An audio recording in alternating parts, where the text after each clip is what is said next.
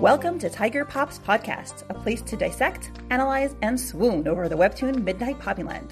Every week, we'll go through another episode and break down character development, relationship regression, plot, symbolism, body language, and more. And of course, we'll be bringing out those tinfoil hats for some theory time.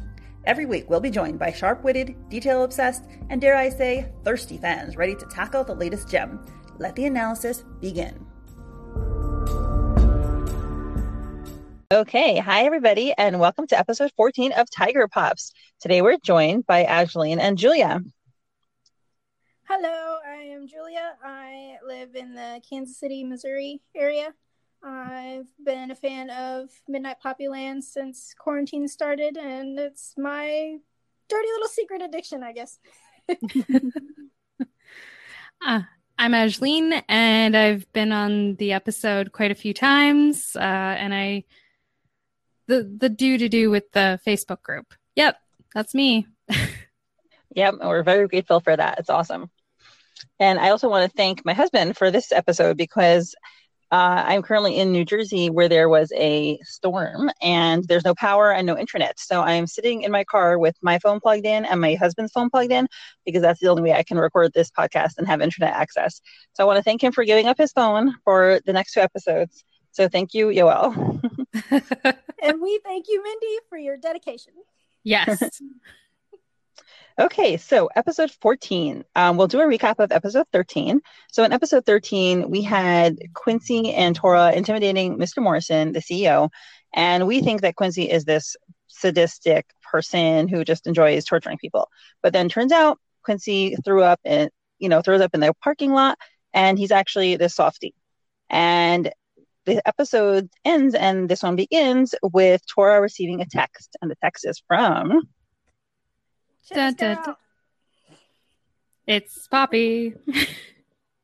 yep, and we see that you know we see on on Tora's phone that her icon is this hula hooping avocado, which is just beyond adorable, and just another portrayal of Poppy's you know, innocence and her cuteness and total distance from Tora's world of intimidation and, you know, violence, like what he's just been doing.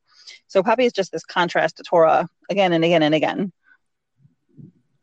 And then the other thing too is um Quincy is like looking over his shoulder and then he ends up saying like she's been typing for 5 minutes straight. She gonna send the message. Right. And that's so typical. I know so many of us, right, especially because texting is our communication of choice. You know, we type something, we're not sure what to type. And, you know, we type something, we, and we scroll back and we type and we go backwards and delete it. So it's just hilarious that this is Lily's putting in these things that we all do all the time, especially when, yeah. you know, you're romantically interested. I don't know. She doesn't know she's romantically interested, but she's definitely nervous about, about what she wants to tell him because she ultimately wants him to delete the picture, right? So she's not quite sure how to phrase it and what to do and how to ask him that. Yeah. And I mean, there's also the she just kind of met him and knowing what she knows about him. I mean, she doesn't know what he wanted it for, so I I can understand why she'd be kind of nervous to even ask him about it. And even to like confirm that she knows he has the picture. Right, exactly. They haven't talked about it very awkward. Oh yeah, it's like the the the thing between them right now. The elephant mm-hmm. in the room. Exactly. Or tiger. Oh. right. And Quincy, Quincy, you know, he he right away assumes that he's like, is it someone new in our organization? Because he knows that Tora doesn't meet girls otherwise. Like the only interaction Tora would have with a female in Quincy's mind is somebody from the organization, which is very telling exactly.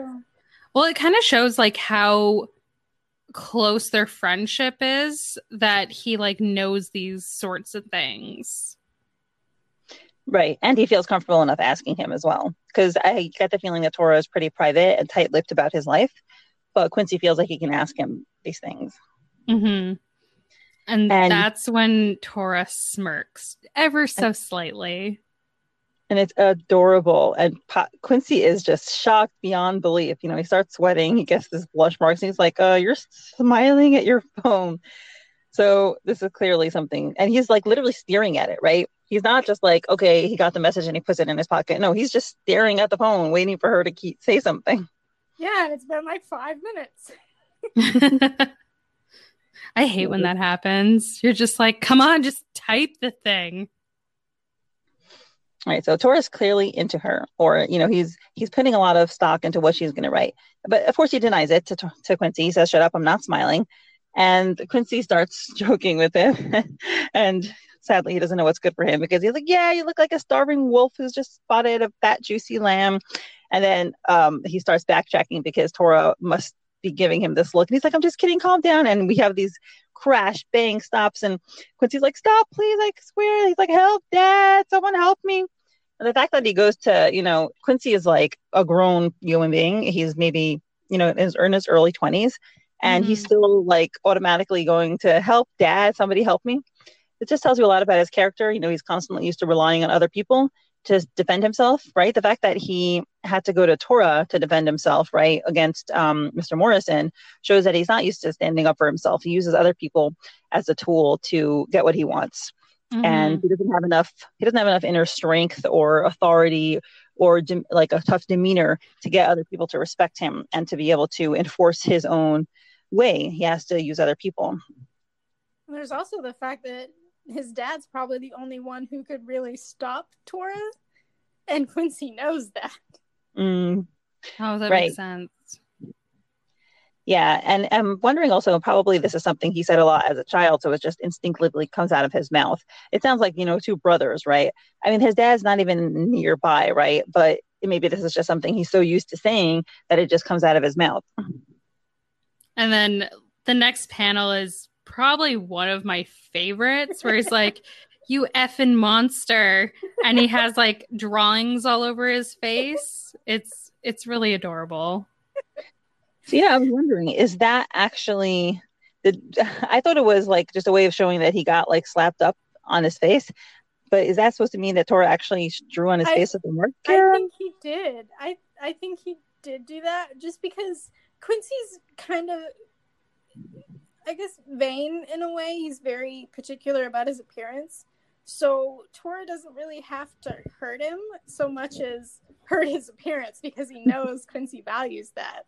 Because I mean, his hair is all messed up. He's got drawings on his face. Because I mean, just before this, we had him trying to stick a cigarette in Claude's eye.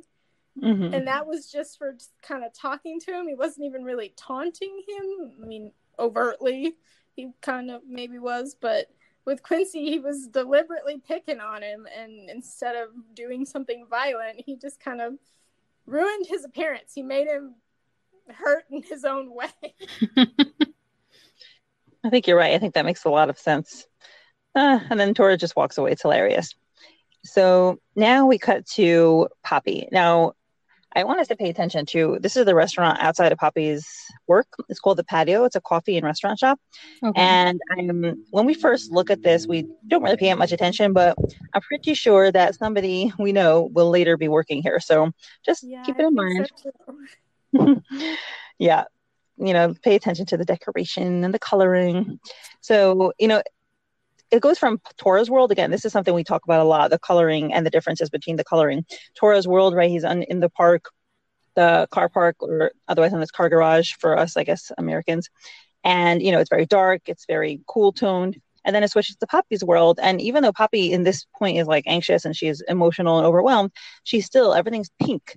You know, the patio is pink. There's a lot of sunlight. It's warm toned. There's a lot of her phone is pink right? Pop Tora's phone is, you know, like his color is like dark gray and green. Hers mm-hmm. is pink. and as we talked about before, she's typing and deleting and typing and deleting.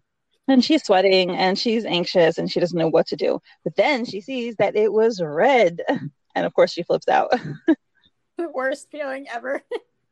Oh yeah, because you don't want to see when somebody's like read the message because you're like, oh no, now I have to be held accountable. Unless you want them to read it, then you're like, answer back. yeah, and her reaction is adorable. She just like plops down in the middle of the street, hides her face, and you know this is so typical. I just love it. I love seeing Poppy's reactions because she really does like the things that a lot of us do, and she thinks the things a lot of us do. So I love that Lily puts these just very human touches in. Like that's I think another thing just keeps us coming back. We really relate to all these little nuances of human behavior, things that we don't really necessarily say out loud so much, but like we all do. Especially the part where she says she needs to find a place to die of embarrassment. Done that plenty of times. Oh yeah. yeah, that's like half my life. Yeah, and then she says, "I hope he isn't just standing there waiting for me to finish my sentence." And we cut to, in a moment of great humor by Lily's part, we cut to Tora standing there waiting for her to finish his sentence. and you know, he's tapping his foot, he's cursing, he's impatient, just like one message. And Quincy, who I see does still have Sharpie all over his face, he's like, "Oh, go here," and he's Tora's just waiting. Again, he's like really intent on Poppy. He really puts a lot of attention to what she's telling him or trying to tell him.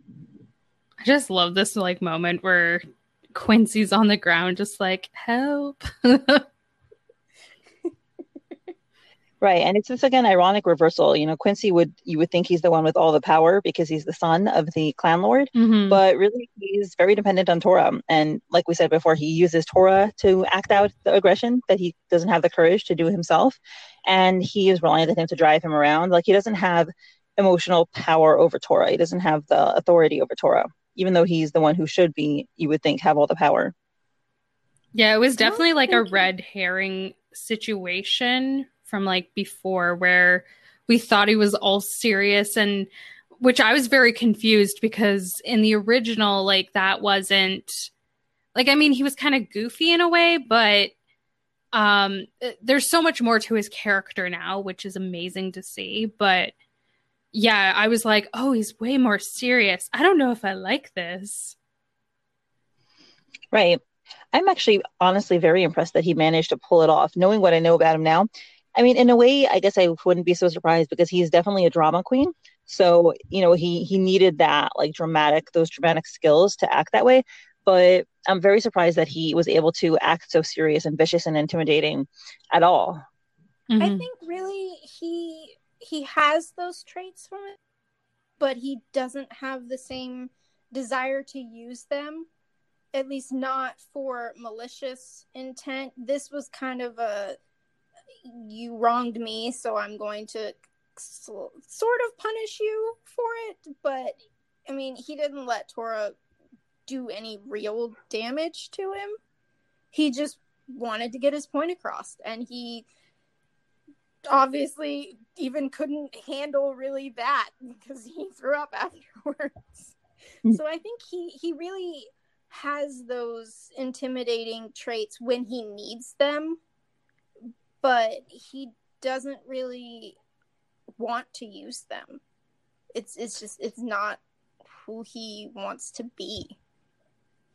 You know, that's interesting because I wonder now, now that you phrase it that way, I wonder if the thing that he learned from Vincent is that he can get his way and that expectation that I snap my fingers and I get what I want. Because, right, I mean, he's upset about, like a lot of us, you know, are, are upset about our work, but our first thought is not to go and, you know, intimidate and beat up our boss, right? Like we all have issues with our workplace, but we deal with it, you know, in other ways. But I think Quincy maybe is used to just getting his way all the time. Yeah, definitely. So when he doesn't get his way, he's able to, you know, do the intimidation part of it. Mm-hmm. Or he expects he, something. He feels more justified in doing it because it was a wrong against him. Right. Where many of us have learned to just swallow it and move on because that's life. And we don't have that kind of power. And we know that we just can't get our way all the time. Anyhow, so now it's going back to a bit earlier on where Poppy is sitting outside of, looks like it's outside of her work. And, you know, we have like this bird's eye view shot. She's sitting there and um, there's some flowers. It's very pretty.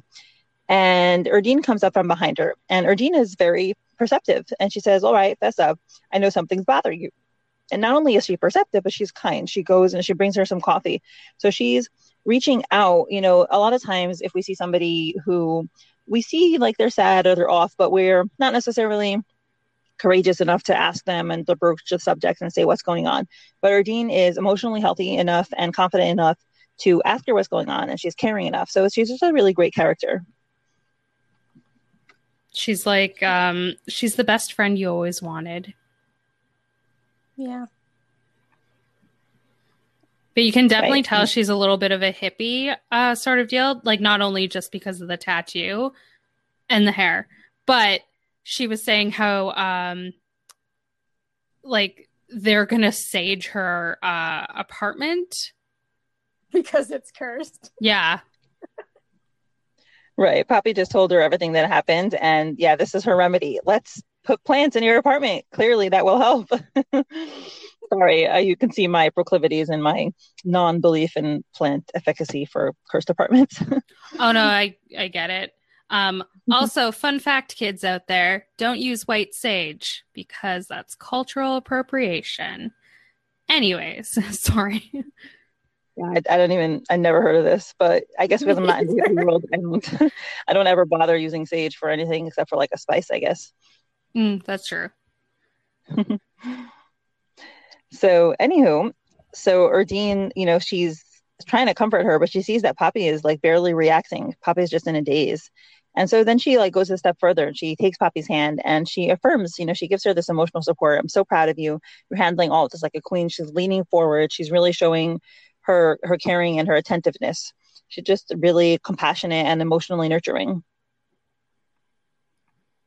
Yeah, but She's like everyone. She's the best friend everyone wants. I agree. I wish she was my friend. it's really cute. But she like says, you know, like, I'm so proud of you. You're handling this like a queen. Um, yeah, it's uh, it's kind of sweet in a way. Yeah, and then she points out that Poppy, she's like, You're a queen with two perfectly done French braids. And, you know, she's like touching them, Poppy pushes her away. Stop it. So apparently, Poppy has this reputation for being really good with braids. And then she's like, Oh, that's the only thing my life has done perfectly. Don't hate me.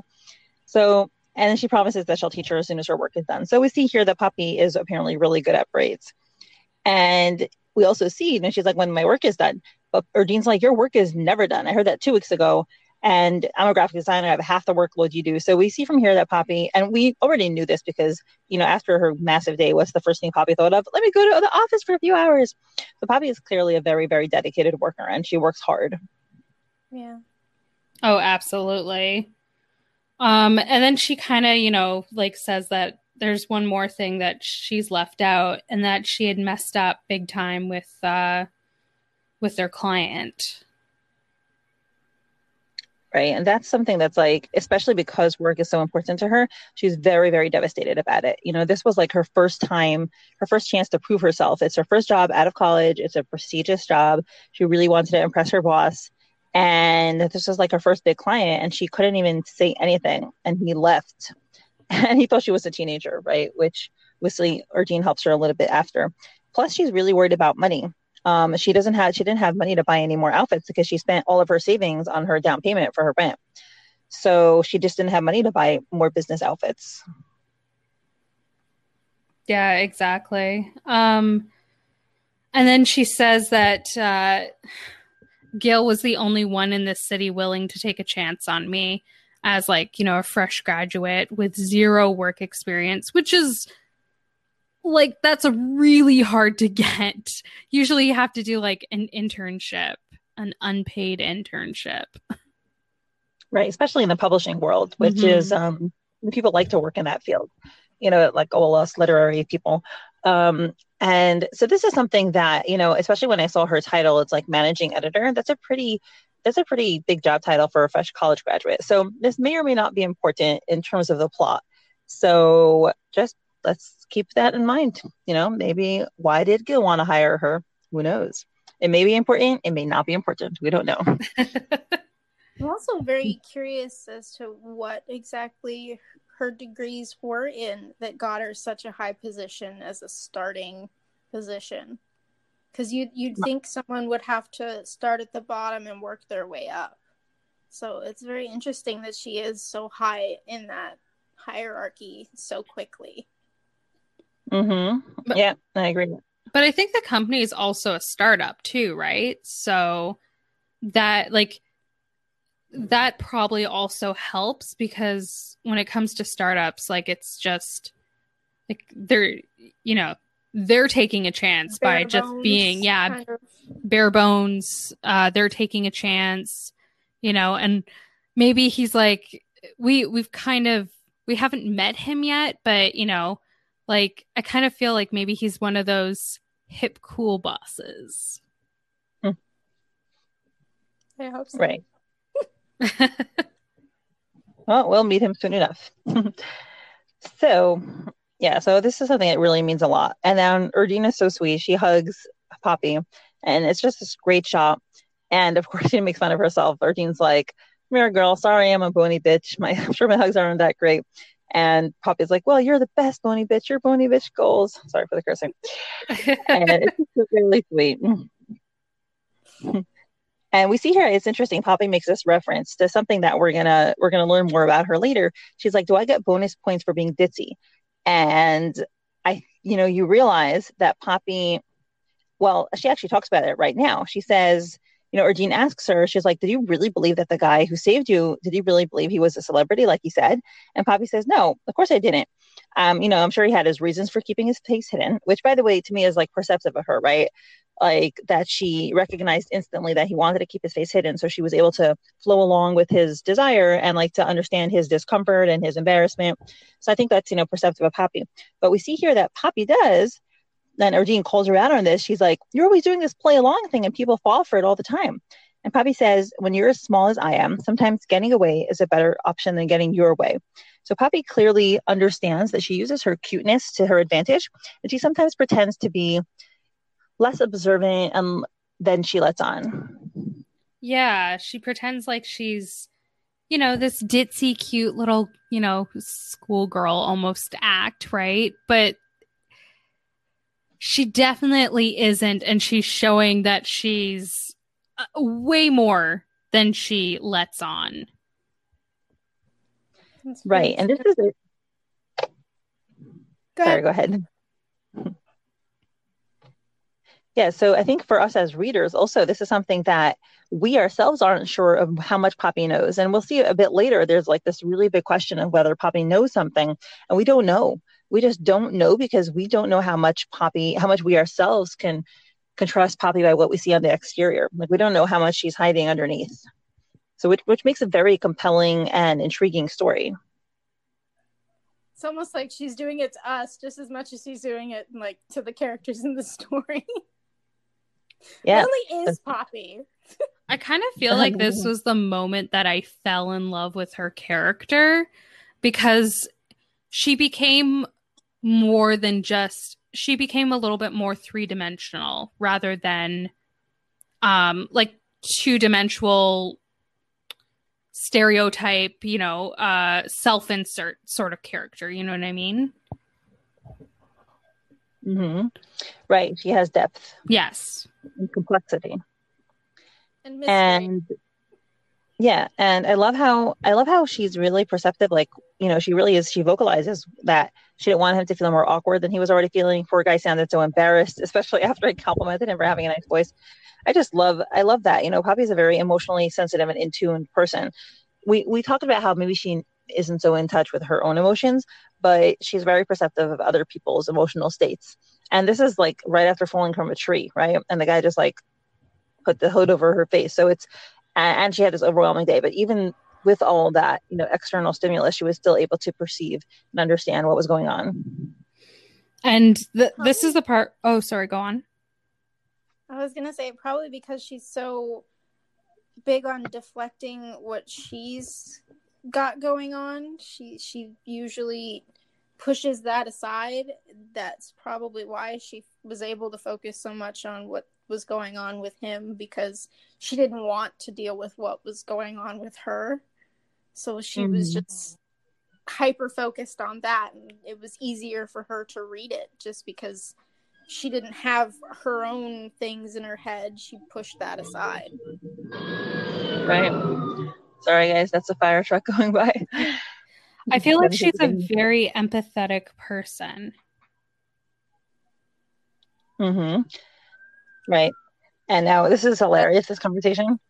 Erdene is like, well, you know, what does he have to be embarrassed of? Like 20 double chins, a third eye, unibrow. So maybe he's just shy. And then Erdene is like this, like romantic. She's like, he must be at least very tall and strong to cushion your fall so effortlessly. And Poppy's like, really? I never thought of it that way before. But Erdene at this point catches on. She's like, you're faking it. and she like yeah, and she Poppy... points it out. She's like, that's very clever of you. I'm very impressed. Yeah, this is adorable. And yeah, but then Poppy goes back to what's really worrying her, and that's the picture of her on the train. And Erdene reminds her, you know, like Inspector said, it was an accident. And she says something really cute. She's like, maybe he wanted to take a picture of you because he finds you cute. Which is cute, you know, like Erdene's always the romantic, right? You know, she was trying to encourage that romance before, and now she's trying to do it. She reminds me of myself. I'm like, oh my gosh, I can't even say see what a matchmaker I am for my friends. Just obsessed. and so, and Poppy's like, yeah, right. Not a chance. Guys like him don't do cute. if you only knew. and then he's like, this part is one of my favorites where he's like, this girl be looking like a Pikachu. Take a. And she's like, oh, sorry, go on. Yeah, she puts on this Pikachu face. She's like, I might take a mm, Pikachu photo of this damn Pikachu and show it to my mm, friends. Just, I can just picture her doing that Pikachu voice. So cute. uh, and then it's like, stop making that face before we get sued for copyright infringement, which I really appreciated breaking the the fourth wall there. right. Yeah, and I, you know, obviously Pikachu is spelled differently. I see that all the time, like um, in the comics where things are spelled differently. Like instead of YouTube, it's YouTube, or Google, it's Goggle, you know, stuff like that. So anyway, so here we see why Poppy is so distressed about this picture. You know, we're all worried. We're like, then some people are like, okay, so big deal. You have she has a picture of you, but then she's like, well, what if it gets leaked and ends up on some sleazy website, and a future employer finds that photo online? What would they think about me? Would my friends find it, or my granny? You know, so clearly her granny is a pivotal person in her life, right? And then Erdenes like, if your granny sees it on a porn site, you might have bigger issues on hand. But Yeah, and she says, you know, I run, and she gives us a clue about what their magazine's like. She's like, I'm helping Gil run a tabloid esque magazine over here, so I should know that these things happen. So it gives you, you know, a little bit of knowledge about what they do. So they may not run the most classy establishment over there. so that's what she's worried about. You know, she's more private, more conservative, doesn't want her photo to end up on the internet in, on inappropriate websites. Which is fair. I think that's this was also very telling for me because she specifically says, What if my friends or my granny sees it? Because my first thought would be my parents. So that was one of the things that kind of gave me the idea that maybe her parents weren't involved for some reason. Mm-hmm. So that, that was kind of an interesting thing that she added to give us that idea without actually confirming anything at this point. But I, I think that was one of the things that I really stuck on with this conversation was the fact that she she doesn't mention her parents at all. Because you yeah. this the first thing you kind of think of usually is what if my mom sees that or what if my dad sees that but she automatically went to her grandmother so i i kind of got that idea in my head that her granny probably raised her from this part of the the conversation Mm-hmm. That's right. That's great. And her granny seems to be, um, at the very least, uh, a principal person. You know, there are some some grannies who are like out there, but I guess not her granny. hmm. So that, that and, totally you know, bypassed me. So that was really perceptive. Yeah. Now, Erdene suggests something that I think is probably very in character for Erdene because Erdene is very forthright and brash and confident. And she's like, why don't you just ask him about the photo? And but then she, but she, she's smart enough to understand that not everybody is like her. She says that you know he sounds really big and scary, and I imagine that because you're tiny, confronting someone like that must be terrifying. But then she's like, and she has this little blush on her face when she says that. She's like, didn't he spend his entire afternoon chasing down Mr. Lamb for you, and then chasing you down into the car? And she's like, if a guy did that for me, I'd marry him. Which is adorable. I just love it. Like the friend who sees romance everywhere. And Poppy is much more practical. Poppy is like, by the way, Erdene's like Disney, right? You know, every in every Disney movie, you like you meet the guy and like a second later you're in love and like the next day you're married. and of course, I, Poppy is just like, yes, it's perfectly safe and logical to marry a guy you've only known for a day. Why does Frozen pop in my head right now? It it did. Yeah, that's what else this is. I actually, um, at some point, I started keeping track of um, if I would watch like Disney movies and how long the characters had spent time together before they like fell madly in love, and it's usually like a day, maybe maximum two days. But I, I will say, I, I really can't be a snob on this because that's what I did with my husband, and we've been married for ten years, so whatever. I did have this like pretty instant love too, so. and I feel like, I mean, it's not impossible it's just those who've never actually had that happen to them think of it as impossible. But I, I feel like if there's a strong enough connection between people, like it is something that could happen. It's just something I myself have never experienced, but it's I mean, I don't think it's impossible.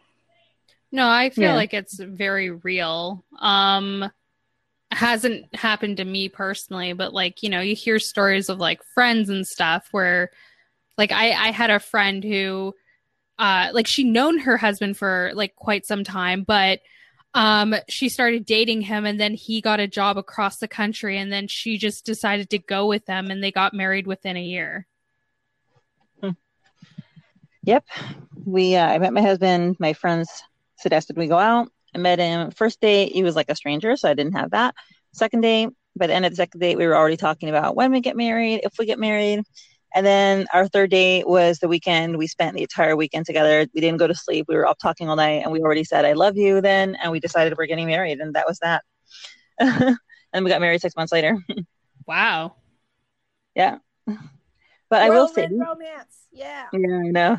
I will say though that is um I come from like this ultra orthodox Jewish background where people do get married really fast. They go out like my family people go out on like two three dates and then they get, get engaged the thing the difference is though they do it like with um kind of like a little more like arranged marriage it's like through a matchmaker and the family meets first and like the parents approve first so i didn't do that i was like the rebel and i was like oh, I'm not going to be like my family. I'm going to date for a long time before I get married. And I ended up just falling in love right away, also. So, so I didn't do that, but I did get a great husband out of that. So it's okay. Aww.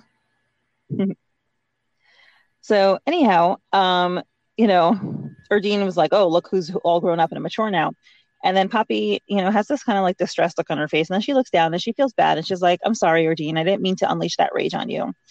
And you know, it's interesting that like Poppy feels that that small expression was rage. So she, I think she's really used to stuffing her emotions inside because she didn't really say anything that bad. All she said was like a slightly snarky comment, but she is already apologizing for it and she's feeling like that's rageful. So it looks to me like that Poppy has this trend of like keeping all her negative emotions inside and not expressing them. And we do see that come out later where she references that she keeps her rage inside. Huh. Yeah, which I'm I'm feeling like cause that's gonna hit a boiling point at some point, and we're gonna see some rage. Mm-hmm. Which will be interesting to see how she handles actually expressing it. I'm I'm very curious to see how, what that will look like for her.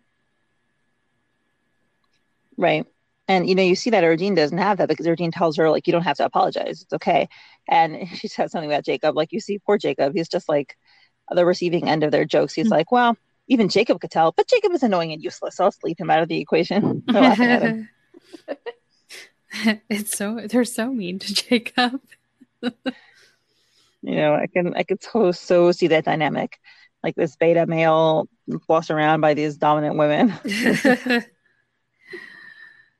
But and yeah, and then Erdene's like, you know, you probably haven't had time to process this. And she says, no, I haven't. I'll try to do some journaling when I get back home today. She's like, yeah, I'll do that. But of course, we know that's not going to happen. She's not going to have any time to breathe. This poor young lady. You know, so now we're going back to the back to the present where Poppy has just sent this message and she's like, oh my God, what should I do? And she's looking at her phone and she's like, so much for getting back and getting my thoughts in on paper, right? And she is just overwhelmed. She leans against the wall, and then she gets a message and she's shocked and she looks at it and she's like, no way. And it's like this really cute um, image with like these, you know, lines just streaking out from her because she's really shocked. Oh, yeah. Like she is like, what is going on? He actually replied. And and then that's when we see that like he's the one who sent the message. Yep, he's still leaning there. He's typing and he presses send. And, you know, Poppy's phone is blank. She's dumping. She's not prepared for this. What could he have texted me? She opens up her phone and it's just so adorable. It's like literally pink, uh, a pink background with like unicorns and rain clouds and flowers and rainbows. it's just the most adorable message. And this is by the 535. It's like 12 messages, 12 minutes after she like sent her last message. And and I feel like this is because this is like a long moment between you know when she first sees the message to when we actually see what the message is. Like lily is teasing us with this. Mm-hmm. Yeah she's a master of building up systems around her hands when she's holding the phone there's like little dash lines around it is that like she's shaking mm. yeah you're right I didn't notice it before. That's so awesome that you see that. Wow. Poor young lady. she really is flustered, blushing, but dumping, shaking. And she gets the message. So here's what he says. You know, while she was waiting, Tora took action. And he just, in his bossy, domineering tone, he says, Tonight at 10, Black Swan Bistro and Bar. Don't be late. And again, no punctuation, you know, like minimal punctuation, no capitalization, doesn't end with period. He does he does write don't with an apostrophe. I will give him that. I feel like that probably like Otto did it. I appreciate that he didn't put the the a period at the end of don't be late because for some reason if you put a period between like something that you've ordered in like a message it seems so much scarier. Like that's why when you send messages most of the time if you don't put a period it doesn't sound like way it doesn't sound authoritative when you yes. do that. But if you put a period it's just like get here now right that's fun i actually had to have a talk with my boyfriend about that because he would do that and it was just it's punctuation to him but i was like okay it sounds like you're really angry you just stop that's why i always if i'm gonna like you know, have punctuation, I always put a smiley face at the end because it's less harsh. Right. It's hilarious how texting has developed its own language and meaning. Oh, yeah. Like it is whatever it is about that period at the end, like it, it is, it makes me scared. Inducing. Oh, yeah. I'm just like, oh no, are you mad at me? What is going on? Right. It's well, just, Poppy needs full final. Just no. Period. Like abrupt halt. No. But he but he mm-hmm. did do mm-hmm. that with like the other parts of the message, right? Like tonight at 10, the Black Swan Bistro and Bar.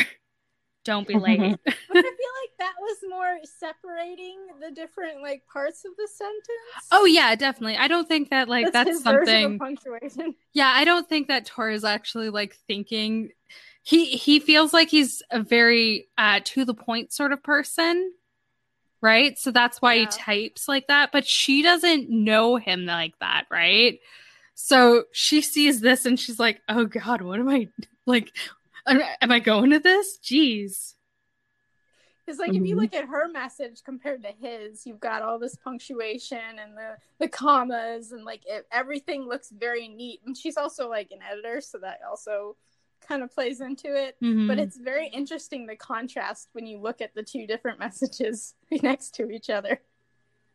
Right. And hers is also very hesitant. And she's like, first, hello, is this Tora? Oh, you know, I'm the girl from, you know, Chevy's restaurant. You passed your business card. I was just wondering, like, it's very hesitant, a lot of questions, and Tora's is decisive and domineering. Yeah. Okay, but clearly he wants to spend more time with her. And when I, my first thought when I when I saw this was like, poor Poppy. Like this is her. This is day two of the comic, and she just has nonstop action. You know, she has jewelry cheating on her, the accident, the chocolate shoe, um, Tora harassing her on the train, the guy at the at the police station falling off of a tree. That's day one. Day two, Mr. Lamb not listening to her, running out of town. Mr. Lamb running around with Tora, and now she doesn't even she can't even go home and like relax. She has a date at ten, which is late in my book. Oh yeah, like I. I'm definitely at that age where I'm like, uh, 10 o'clock. God, can't we do this at like That's six? I know, right? Yeah, exactly. Ten. I want to be in bed in pajamas. That's that. yeah. I think you get to a certain age, like 30, and then it's like, you know what? I just don't feel like going out past nine. hmm okay, ladies. Well, I will see you on the other end of this because we are going to do episode 16 in a minute. So we'll catch you later. Thanks so much for joining us on this episode. Thanks. Thank you. Bye. Bye. Bye. Thank you.